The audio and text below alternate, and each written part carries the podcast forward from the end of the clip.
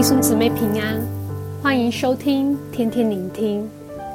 今天我们所读的经文在马可福音十章一到十二节，题目是耶稣辩论休妻。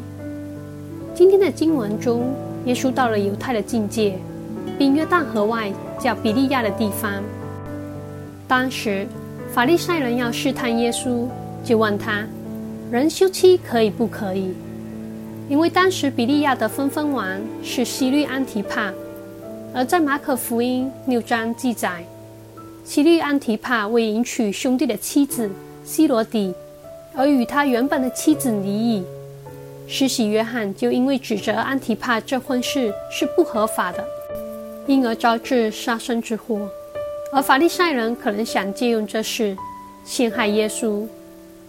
犹太人当时对离婚的看法分为两个学派。摩西在《生命记》二十四章一节吩咐以色列人：人若娶妻以后，见他有什么不合理的事，不喜悦他，就可以写休书交在他手中，打发他离开夫家。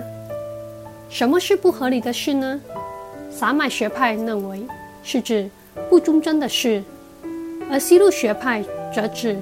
不喜悦的事，例如妻子做饭烧焦了，都可以休妻。在马太福音十九章九节，耶稣说：“我告诉你们，凡休妻另娶的，若不是为淫乱的缘故，就是犯奸淫了。有人娶那被休的妇人，也是犯奸淫了。”耶稣的教导中，淫乱与不忠贞接近。当时，此罪是当用石头打死的。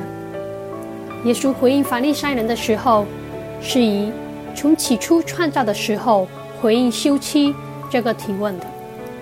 引述创世纪二章二十四节的命令：夫妻不再是两个人，乃是一体的人。